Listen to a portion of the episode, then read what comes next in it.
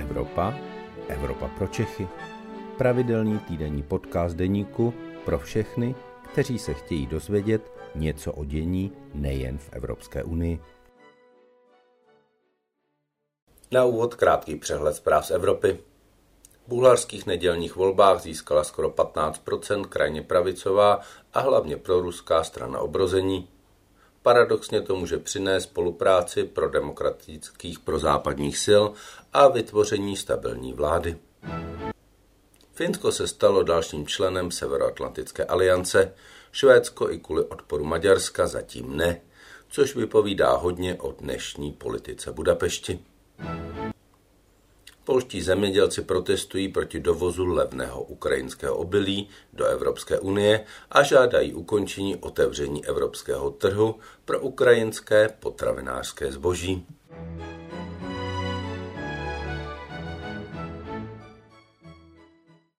Dobrý den, je středa poledne a tak je tu vaše oblíbená Evropa pro Čechy.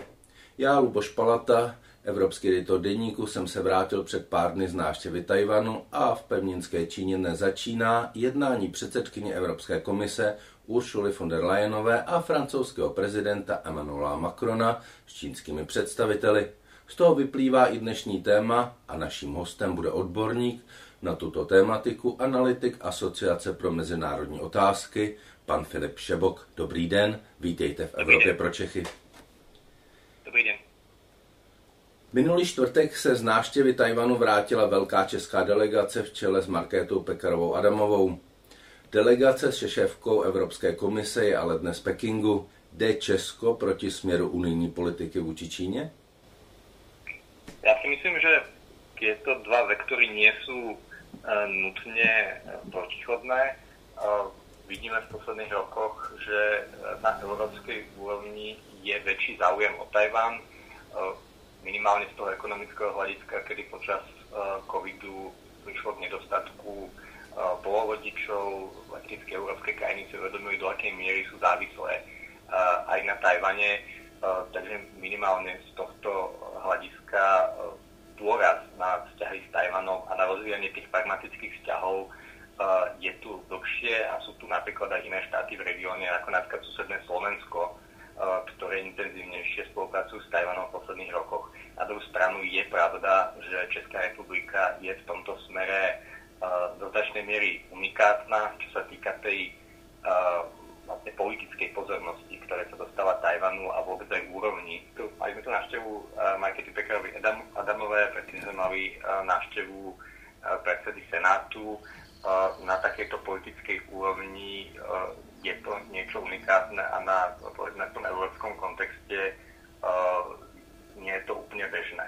Takže v tomto Česká republika je určite uh, jedinečná a trochu vytrča z radu. Uh, na druhej strane v, tej, v tom čínskom vektore uh, Česká republika teraz vôbec nie je aktívna a zdá sa, že uh, česká zahraničná politika očividne nebude zdôrazňovať vzťahy s Čínou zatiaľ čo v niektorých kľúčových európskych štátoch a videli sme v posledných mesiacoch nielen túto návštevu teraz francúzského prezidenta Macrona, ale návštevu španielského premiéra, predtým návštevu nemeckého kancelára, plánuje sa návšteva talianskej premiérky, je tam snaha nejako potom vlastne prerušení vzťahov spojenému s, COVID, s covidom, ale celkovo nejakú zhoršenie vzájomných vzťahov kvôli rôznym faktorom tie vzťahy znova obnoviť.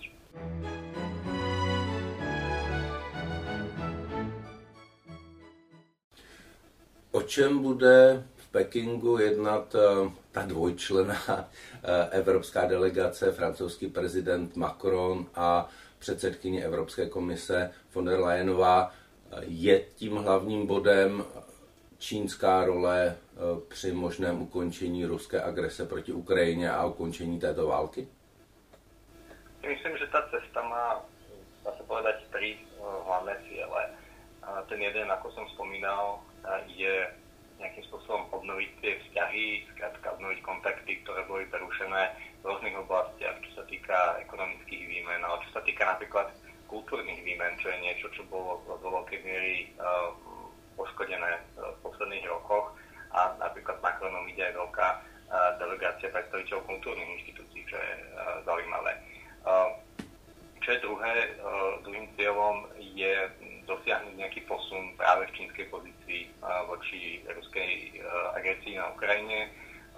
Už tam, tam sú tie snahy v posledných mesiacoch opakovane, bolo to jedna z téma vlastne aj návštevy nemeckého kancelára Pekingu.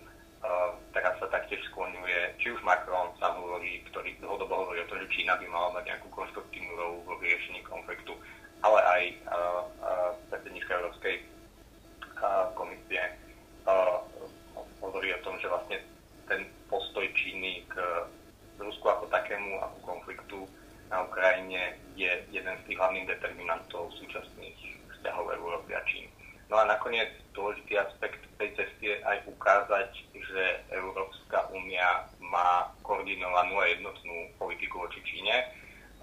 Pre Francúzsko je dôležité vysielať túto jednot, vlastne tento signál jednoty, alebo to, že Francúzsko má záujem vytvárať ten koordinovaný postup voči Číne už aj pri poslednej návšteve poslednej návšteve Macrona, myslím, v roku 2019 ho sprevádzal napríklad Európsky komisár a je, je tam snaha vlastne dosiahnuť ako keby nejaký ten spoločný signál, že či už je to Európska komisia, či sú to európske inštitúcie alebo jednotlivé členské štáty, sú sa v tých hlavných otázkach prístupu k Číne zhodnú. Do akej miery to skutočne tak je, je otázne, pretože dá sa povedať, že v rámci tohto tandemu je uh, von der Leyen práve skôr taký ten väčší astrat, uh, čo aj dokázala svojou, uh, svojim prejavom z minulého týždňa, ktorý vlastne do, do určitej miery nastavila nejakú tú uh, aj atmosféru tej cesty.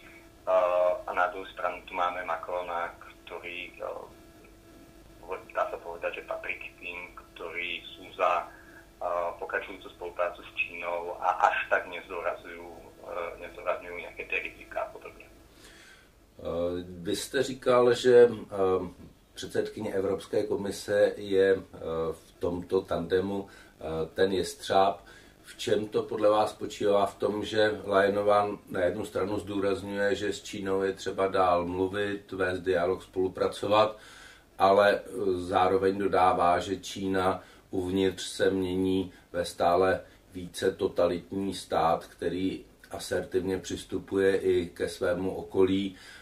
Je tohle ta věc, kde vy vidíte tu jestřábí roli, prostě zdůrazňování toho, že tady máme komunistickou digitální diktaturu, s kterou musíme spolupracovat jen velmi opatrně, protože nevíme, k čemu jí může Čína zneužít tu spolupráci? Určitě je, je to tento aspekt. Ten vôbec prvý je nejaká definícia tej výzvy, ktorú Čína predstavuje. A myslím si, že ten prejav von der Leyen bol zatiaľ najjasnejšou definíciou zo strany európskych predstaviteľov, e, kde skutočne hovorila von der Leyen o Číne ako krajine, ktorá je vnútorne e, čoraz viac represívna, v zahraničnej politike čoraz viac asertívna a s tým, že vlastne zhodnotila, že ten čínsky model stále viac namiesto ekonomického rastu, ktorý definoval posledné 10 ročia ten, tie hlavné strategické ciele čínskej komunistickej strany, tak teraz čoraz viac stojí v popredí otázka bezpečnosti. A to je, je niečo, čo má samozrejme dopady aj v zahraničných vzťahoch. A čo je ešte najdôležitejšie, tak vlastne tvrdí, že Čína má nejaké ambície systémovo zmeniť uh, ten súčasný svetový rád, čo samozrejme má potom implikácie uh, voči tomu, ako sa má vôbec Európska únia stavať voči Číne ako také, či je Čína skôr partnerom alebo uh, rivalom v tomto kontexte. Uh, a samozrejme bavíme sa tu o retorike, ale to je spojené s, s praktickými krokmi. Je, tu, je tu teraz ten nový pojem tzv. deriskingu alebo nejakého obmedzovania rizí, ktoré sú spojené e, s vzťahmi Čínou, predovšetkým v ekonomickej oblasti, ale aj v iných oblastiach. A Európska komisia je práve ten aktér, ktorý tu prichádza s novými návrhmi, e, ktoré práve k tomu tu e, smerujú. Samozrejme je tam nejaký ten input od členských štátov, ale Európska komisia má v tomto dôležitú rolu. Napríklad teraz von der Leyen práve naznačila, že Európska komisia príde s návrhom obmedzenia investícií z Európskej únie do Číny v nejakých potenciálne problematických oblastiach, čo je zase taký ďalší krok práve v obmedzovaniu tých rizik. A vy jste říkal, že Macron je v tomhle páru ta holubice. Ehm, v čem se ta francouzská pozice od té pozice, kterou nastojila Ursula von der Leyenová, liší, eh, v čem je Francie někde jinde, než eh, zaznělo v tom projevu v Bruselu? Ono na jednu stranu je to aj otázka hm, vždycky pre, prezentácia nejakého retorického profilovania tej vlastnej pozície, tak dá sa povedať, že pre Francúzsko sa uh, vyjadruje uh, po týchto intenciách a v podstate ako naznačuje, že taktiež si vedome tých rizík, ale je tam otázka toho dôrazu. A napríklad, čo je špecifické pre francúzsku pozíciu, je vždy snaha nejakým spôsobom sa odlišiť od Spojených štátov, samozrejme, a od toho, čo je v tej európskej debate kritizované, e, že tu je snaha zo Spojených štátov úplne preterať vzťahy s Čínou. A Francúzsko často zdôrazňuje, že toto nie je skutočne e, ten cieľ a, a že s Čínou je nutné spolupracovať a že prakticky aj prehlbovanie ekonomickej spolupráce po výsledku má viac prínosov než rizik. Čo, čo sa týka um, týka teda to, aj, aj tej pozície voči Spojeným štátom, uh, tak je tam možné badať a to existuje aj na inej úrovni, napríklad uh, čo sa týka Šarla Michela, ktorý taktiež uh, očividne uh, patrí skôr na tú stranu uh, tých práve tých holubíc. Uh, čas, často je to aj otázka koordinácie so Spojenými štátmi a do akej miery Európska únia má sledovať uh, ako, ako keby ten autentic, uh, autonómny uh, postup voči Číne, ktorý často znamená, že práve uh, nepôjde až tak o obmedzovanie ekonomickej spolupráce, ale o snahu uh, s Čínou uh, ďalej spolupracovať aj v globálnych otázkach, kde, eh, kde povedzme ten, ten viac jasný uh, pohľad už uh, nevidí príliš uh, veľký potenciál spolupráce s Čínou.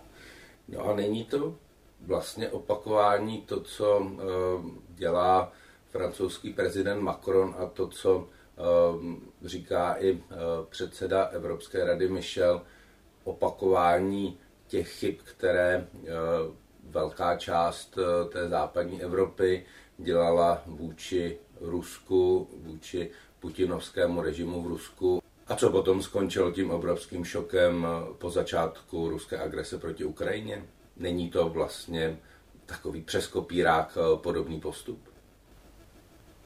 Myslím, že otázke, pokiaľ to odrobíme na drobné, otázke snahy napríklad uh, vyjednať v Číne uh, zmenu postoju voči konfliktu na Ukrajine, tak tieto očakávania sú z môjho pohľadu naivné a uh,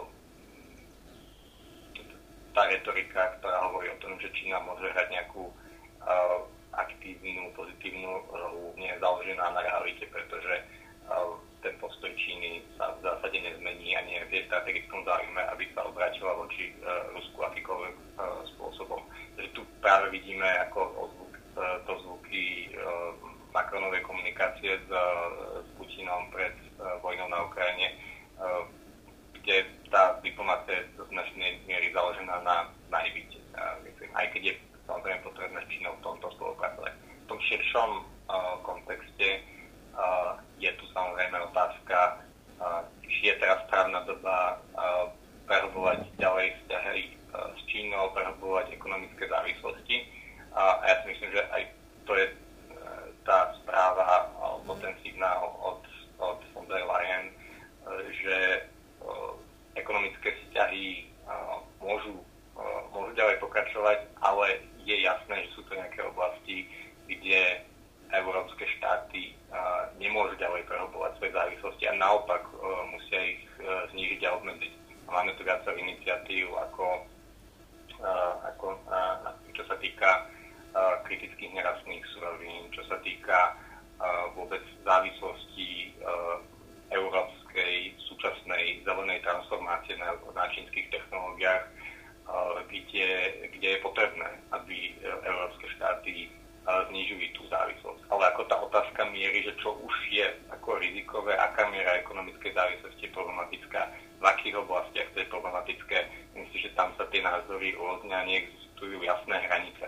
A, a dá sa povedať, že práve, práve francúzsky prezident Macron a, bude zastanca toho, povedzme, voľnejšej a, definície a, tých vzťahov. A tí, ktorí, ktorí vnímajú Čínu vo výsledku ako, ako štát, s ktorým nutne, povedzme, ako deterministicky nejakým spôsobom prídeme do konfliktu, tak z tohto pohľadu samozrejme akékoľvek prehlbovanie vzťahov s Čínou v ekonomickej oblasti a, a nedáva zmysel. Ale tie vzťahy sú dnes ako veľmi komplexné. Čína je veľmi dôležitý obchodný partner pre Európsku úniu, takže to je niečo, čo akékoľvek ako zmena nastavenia tých ekonomických vzťahov, to je niečo, čo bude uh, trvať dlhé roky. A teraz samozrejme nie je v Európskej únii nejaký apetít po pretrhaní vzťahov s Ruskom a dopadoch energetickej krízy a tak ďalej a tak ďalej. Zase toto skúšať uh, s Čínou. Takže z tohto pohľadu úplne tá, uh, sú, sú tu nejaké protichodné sily, ktoré napriek uvedomeniu si tých rizik hrajú proti tomu, aby teraz Európska únia začala skutočne pretrhávať tie vzťahy.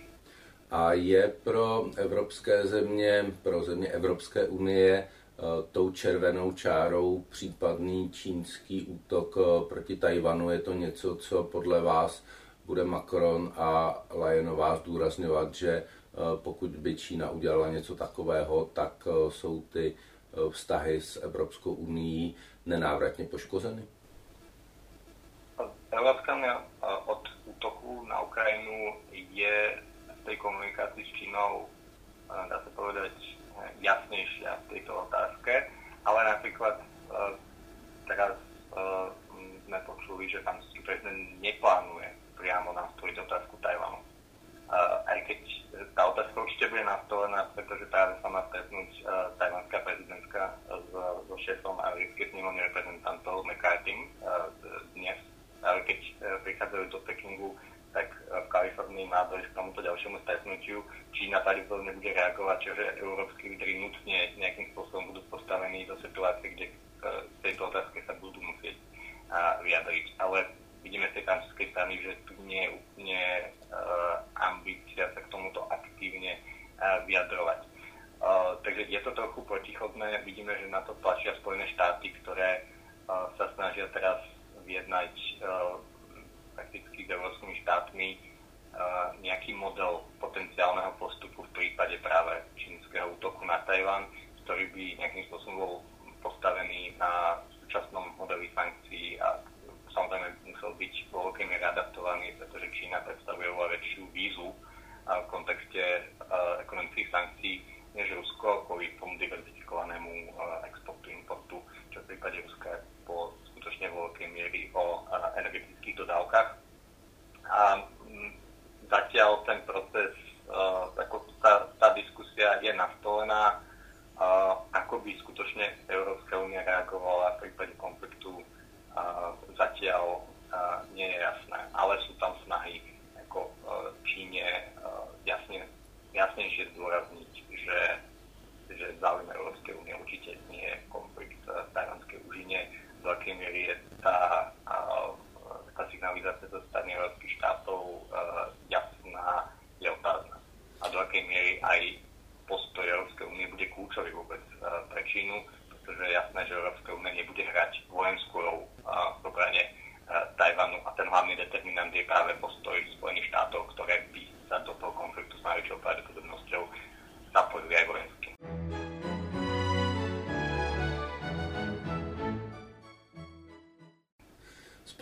státy se snaží zorganizovat něco, co by se dalo nazvat globální spoluprácí světových demokracií. Eh, je to něco, co bere Evropa a velké evropské státy vážně. Eh, má to naději na úspěch? Myslím si, že v evropskom kontexte nie je táto retorika demokracii versus autokracii v brána úplne ako šťastná a vo výsledku užitočná pre ciele, pre ciele západných štátov, pre ciele Spojených štátov a, a európskych štátov, pretože prakticky vo výsledku vytvára, ako príliš polarizuje aj tie, tie globálne partnerstva, ktoré, ktoré vytvárajú európske štáty. Čili, čili, aby jsme to přeložili, prostě evropské státy chtějí obchodovat i s autokraciemi a nechtějí si přetrhat ty velmi silné obchodní vazby a tohle by jim v tom bránilo? Myslím že aj tá americká retorika nie je úplne um, dôsledná v kontexte rozvíjania vzťahov len s demokratickými zemiami. Ono je to, uh, ono je to skrátka snaha nejakým spôsobom rámcovať uh, globálnu politiku v týchto ako, uh, bipolárnom, bipolárnom kontexte, ale tá realita je taká, že prakticky uh, reálna zahraničná politika sa týmto rozdelením úplne uh, neriadí. Takže vo výsledku to nie je príliš uh, nie, nie je to príliš, nemá, nemá to príliš praktickú um, praktický význam, pretože to skôr antagonizuje niektoré štáty, ktoré sa povedzme na, na, ocitnú na druhej strane uh, tohto rozdelenia. Ale ako na to sú samozrejme uh, tiež uh, odlišné názory. Práve Európska únia taktiež má pochopiteľne ambíciu uh, hrať, uh, aby hodnoty hrajú dôležitú rolu zahraničnej politike, ale povedzme chce uh, hrať viac normatívnu rolu, ako niekoho, kto nastavuje tie štandardy, uh, než ako keby vytvárať nejaké jasné bloky, uh, ako my proti nim. My jsme se dostali na konec našeho podcastu. Návštěva v Číně teprve začala, uvidíme, jaké budou její výsledky a uvidíme, jak se bude dál vyvíjet dění i kolem Tajvanu. Takže my se s analytikem Asociace pro mezinárodní otázky Filipem Šebokem neslyšíme určitě naposledy. Já moc děkuji za vaši účast a těším se brzy naslyšenou. Děkujem. To byl podcast Evropa pro Čechy. Příští díl poslouchejte opět ve středu ve 12 hodin. Naslyšenou se s vámi těší váš Luboš Palata.